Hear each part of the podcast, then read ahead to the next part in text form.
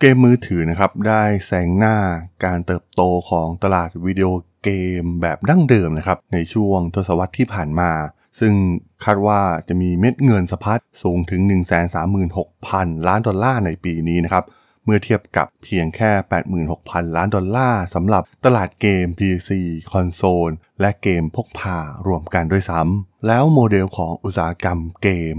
ในรูปแบบ Free to Play หรือว่า In-App Purchase นะครับที่กำลังเข้ามาครอบงำอุตสาหกรรมวิดีโอเกม มันเกิดขึ้นได้อย่างไรนะครับ ไปรับฟังกันได้เลยครับผม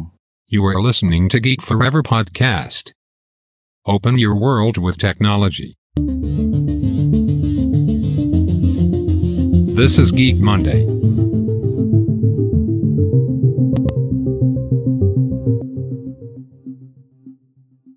สวัสดีครับ ผมดนธราดลจากดลบล็อกนะครับ และนี่คือรายการเกม Monday นะครับ รายการที่จะมายกตัวอย่าง case study ทางธุรกิจที่มีความน่าสนใจนะครับ วันนี้มาพูดถึงอุตสาหกรรมเกมกันบ้างนะครับ ต้องบอกว่าตอนนี้เนี่ยรูปแบบเกมที่เป็น free to play รูปแบบที่ in app purchase นะครับ ที่มีการซื้อ item ต่างๆ ภายในเกมเนี่ยกำลังเข้ามาครอบงำอุตสาหกรรมเกมแบบดั้งเดิมนะครับ ถ้าย้อนกลับไปในยุคเก่าๆเนี่ย แน่นอนว่าเกมมันก็ต้องซื้อเป็นแผ่น หรือว่าดาวน์โหลดมาแล้วก็สามารถเล่นได้จนจบนะครับ ไม่ต้องเสียเงินเพิ่ม ซึ่งเมื่อก่อนเนี่ยพฤติกรรมมนุษย์เราก็เป็นอย่างนั้นนะครับ ที่แน่นอนว่าจะยอมเสียเงินเพื่อซื้อเกมแล้วก็เล่นมันจนจบเกม แต่ว่าในยุคปัจจุบันเนี่ยมันเปลี่ยนแปลงไปอย่างสิ้นเชิงนะครับ ท่ามกลางความนิยมของเกม และแพลตฟอร์มเกมที่เล่นฟรี แล้วก็ดาวน์โหลดมาเล่นได้แบบฟรีนะครับ ไม่ว่าจะเป็น Fortnite LOL Roblox ซึ่งหากเราไปลองเปิดใน App Store Play Store ในตอนนี้นะครับ แทบจะน้อยมากๆนะครับ ที่จะมีเกมแบบซื้อขาดที่ขึ้นมาเป็นเกมระดับ top นะครับ ตอนนี้เกมที่ติด top chart ส่วนใหญ่เนี่ยใช้โมเดลรูปแบบนี้แทบจะทั้งนั้นนะครับ ต้องใช้กลยุทธ์ใหม่ในการ หารายได้ภายในเกมเพิ่มขึ้นนะครับ เพื่อให้ผู้เล่นเกมเกมเมอร์เนี่ยมาซื้อ item ต่างๆ หรือว่าซื้อ skin ต่างๆ แบบต่อเนื่องนะครับ มันกลายเป็นรูปแบบที่ผลักดันอุตสาหกรรมเกมในยุคปัจจุบัน มันห่างไกลจากรูปแบบการซื้อเกม stand alone นะครับ ซึ่งเมื่อก่อนเนี่ยครอบงำอุตสาหกรรมวิดีโอเกมมาอย่างยาวนาน โดยเฉพาะในช่วงทศวรรษที่แล้วนะครับ และแน่นอนนะครับว่ามันได้ผลักดันให้เหล่าค่ายเกมยักษ์ใหญ่หลาย ๆ ค่ายนะครับ เดิมทีเนี่ยอาจจะผลิตเกมแล้วก็สร้างรายได้กับเกมเกมเดียว อย่างมหาศาลนะครับ สร้างเกมที่เปิลเอมาลงทุน 40-50 ล้านเหรียญแล้วก็สร้างรายได้เป็นพันล้านเหรียญนะครับ ซึ่งเราเห็นมานับต่อนับนะครับ โดยเฉพาะเกมพวก FPS ชื่อดังนะครับ Call of Duty เอง Battlefield นะครับ เกมเหล่านี้เนี่ยสร้างยอดขายได้อย่างมากมายนะครับ แล้วก็ มีการลงทุนค่อนข้างเยอะนะครับในการพัฒนาเกม เพราะว่าต้องใช้ทีมงานจำนวนมากมายนะครับ ทั้งเรื่องของกราฟิก เรื่องของเพลงประกอบต่างๆนะครับ ซึ่งมันต้องใช้งบในการพัฒนาที่ค่อนข้างสูงมากๆนะครับ ซึ่งหากมีการเดิมพันที่ผิดพลาดเนี่ยอาจจะขาดทุนอย่างมโหฬารเลยก็ว่าได้นะครับ เพราะว่าสตูดิโอใหญ่ๆเนี่ยส่วนใหญ่ก็สามารถผลิตเกมได้ อย่างมากก็ปีละเกมเพียงเท่านั้นนะครับที่ออกมาแล้วก็ ทำตลาดในระดับ triple A ได้นะครับ แต่ว่ามันเริ่มต้นในปี 2013 นะครับ ที่มีการถกเถียงกันว่าธุรกิจเกมรูปแบบใหม่ที่ให้เล่นฟรี จะมาเปลี่ยนแปลงแล้วก็ควบคุมอุตสาหกรรม แทบจะทั้งหมดเหมือนที่เราได้เห็นในทุกวันนี้นะครับ เพราะว่าตอนนี้เนี่ยมันไม่ใช่เพียงแค่เกมมือถือเท่านั้นนะครับ แต่ว่าเกมในค่ายใหญ่ ๆ หลาย ๆ เกมก็เริ่มผลักดันไปในทิศทางเดียวกันแล้วนะครับ แม้การซื้อ item ภายในเกมเนี่ยอาจจะเป็นธุรกิจใหม่นะครับสำหรับเกมคอนโซลหรือเกม PC ส่วนใหญ่ แต่ว่ามันมีความสำเร็จของเกมโซเชียลอย่าง FarmVille นะครับที่แสดงให้เห็นถึงศักยภาพของโมเดลรูปแบบธุรกิจนี้นะครับ แล้วก็ได้กลายเป็นต้นแบบสำหรับเฟรนชายวิดีโอเกมที่ใหญ่ที่สุดของ Activision Blizzard อย่าง Call of Duty นะครับ ที่พบว่ามันเป็นกลุ่มซับใหม่นะครับที่สร้างรายได้ให้กับพวกเขาเป็นพันล้านดอลลาร์ทั่วโลกนะครับไปกับเกมเวอร์ชั่นที่ปล่อยฟรีบนมือถือ ในขณะที่เกมอย่าง Warzone นะครับมีผู้เล่นถึง 125 ล้านคน นอกจากนี้นะครับซีรีส์อย่าง Overwatch นะครับทำยอดขายได้ 1,000 ล้านดอลลาร์ในปีแรกที่วางจำหน่ายในรูปแบบเล่นฟรี แม้จะมีบางเกมที่อาจจะแหกกฎเรื่องราวเหล่านี้อยู่บ้างนะครับ ตัวอย่างที่น่าสนใจก็คือ Grand Theft Auto V นะครับ ที่อาจจะเป็นเกม standalone ที่ยังประสบความสำเร็จด้วยยอดขายเกือบ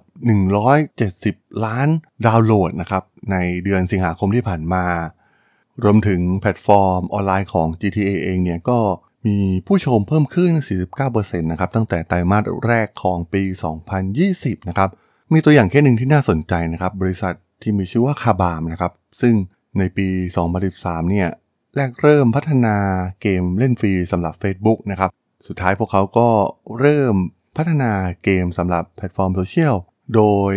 สร้างเกมเกี่ยวกับเฟรนไชายภาพยนตร์ชื่อดังอย่าง The Hobbit แล้วก็ Fast and Furious นะครับ แม้ว่าพวกเขาเนี่ยจะแจกเกมให้เล่นฟรีนะครับ แต่ว่ามันทำให้เกิดรายได้ที่เหลือเชื่อมากๆสำหรับพวกเขานะครับ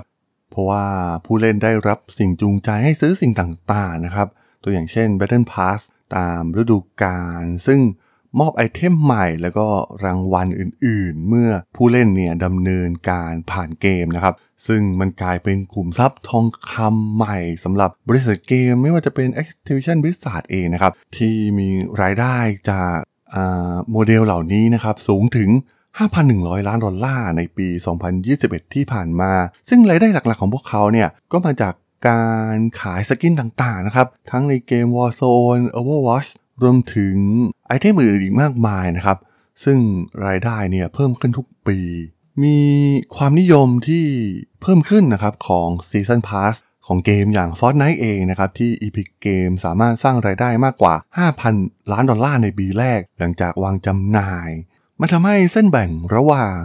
เกมเมอร์ประเภทต่างๆเนี่ยเริ่มลดน้อยลงไปนะครับมันเริ่มเข้ามาชิง ฐานที่มั่นของอุตสาหกรรมเกมแบบดั้งเดิมที่เป็น stand alone นะครับเกมมือถือแซงหน้าการเติบโตของตลาดวิดีโอเกมแบบดั้งเดิมแบบ stand alone เนี่ยซึ่งมีมูลค่าตลาดสูงถึง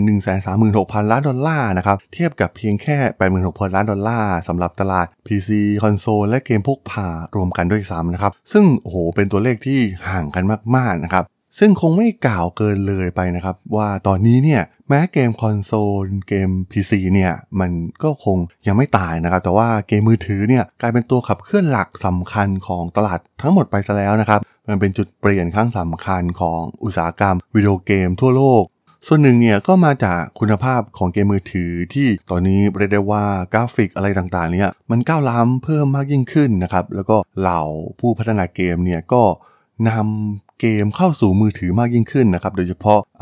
ค่ายเกมดังๆนะครับ ตัวอย่างเช่น PUBG นะครับ ซึ่งเป็นเกม Battle Royale ที่คล้ายกับ Fortnite เนี่ยถูกพัฒนาโดย Krafton นะครับ ซึ่งเป็นผู้พัฒนาเกมชาวเกาหลีใต้ ประสบความสำเร็จอย่างมากนะครับ ทั้งบน PC และคอนโซล แล้วก็ยังถูกนำไปปล่อยใน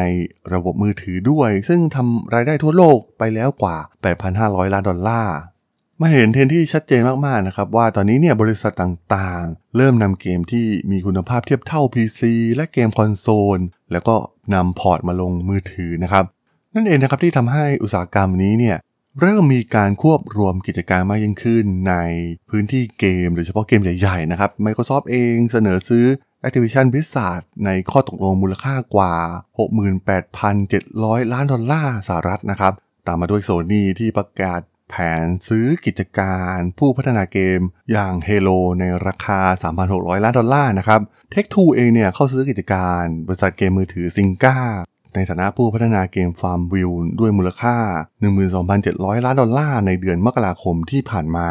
หรือ NetEase นะครับผู้พัฒนาเกมจากจีน ซึ่งเปิดตัวเกมมือถือที่สร้างจากภาพยนตร์ชื่อดังอย่าง Lord of the Ring และ Harry Potter นะครับได้เข้าซื้อกิจการ Quantic Dream ของผู้พัฒนาชาวฝรั่งเศส ในเดือนสิงหาคมที่ผ่านมานะครับเพื่อให้สามารถแข่งขันได้ในระดับสากล รวมถึงแข่งขันกับคู่แข่งภายในประเทศอย่าง Tencent นั่นเองนะครับโซนี่เองเนี่ยก็ยังมองไปไกลกว่าคอนโซลนะครับโดยได้ประกาศแผนสำหรับเครื่องเกมพกพา PlayStation โดยมีแผนที่จะวางจำหน่ายเกมประมาณ 50%บน PC และมือถือ ภายในปี 2025 นะครับ ซึ่งเป็นตัวเลขที่เพิ่มขึ้น 25%เลยทีเดียว แล้วก็ค่ายใหญ่อย่าง Nintendo เองเนี่ย ก็เริ่มให้ความสำคัญกับเกมมือถือมากขึ้นในช่วง ไม่กี่ปีที่ผ่านมา มันเห็นเทรนได้ชัดเจนนะครับว่าตอนนี้เนี่ยโลกกำลังก้าวไปในทิศทางไหนนะครับ หรือแม้กระทั่งเทคโนโลยีใหม่อย่าง Web3 เอง โลก Metaverse นะครับ ซึ่งอาจจะนำมาสู่การเล่นเกมฟรี และอุตสาหกรรมที่มีขนาดใหญ่เพิ่มมากขึ้นในอนาคตนะครับ ซึ่งตอนนี้ก็เรียกได้ว่ามันเป็นจุดเปลี่ยนที่สำคัญมากๆนะครับของอุตสาหกรรมเกมที่มันพิสูจน์แล้วว่าโมเดลรูปแบบ Free to Play หรือว่า in-app purchase ซื้อไอเทมภายในเกมเนี่ยกำลังมาครอบครองตลาดได้แบบเบ็ดเสร็จเป็นที่เรียบร้อยแล้วนั่นเองครับผม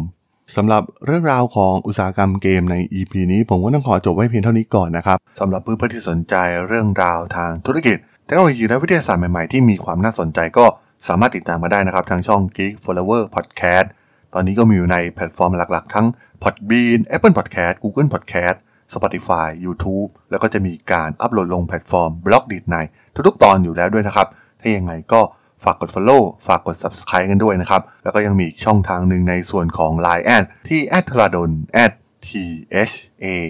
r a d h o l สามารถแอดเข้ามาพูดคุยกันได้นะครับ ผมก็จะส่งสาระดีๆ พอดแคสต์ดีๆ ให้ท่านเป็นประจำอยู่แล้วด้วยนะครับ ถ้าอย่างไงก็ฝากติดตามทางช่องทางต่างๆ กันด้วยนะครับสำหรับใน EP นี้เนี่ยผมต้องขอลากันไปก่อนนะครับ เจอกันใหม่ใน EP หน้านะครับผม สวัสดีครับ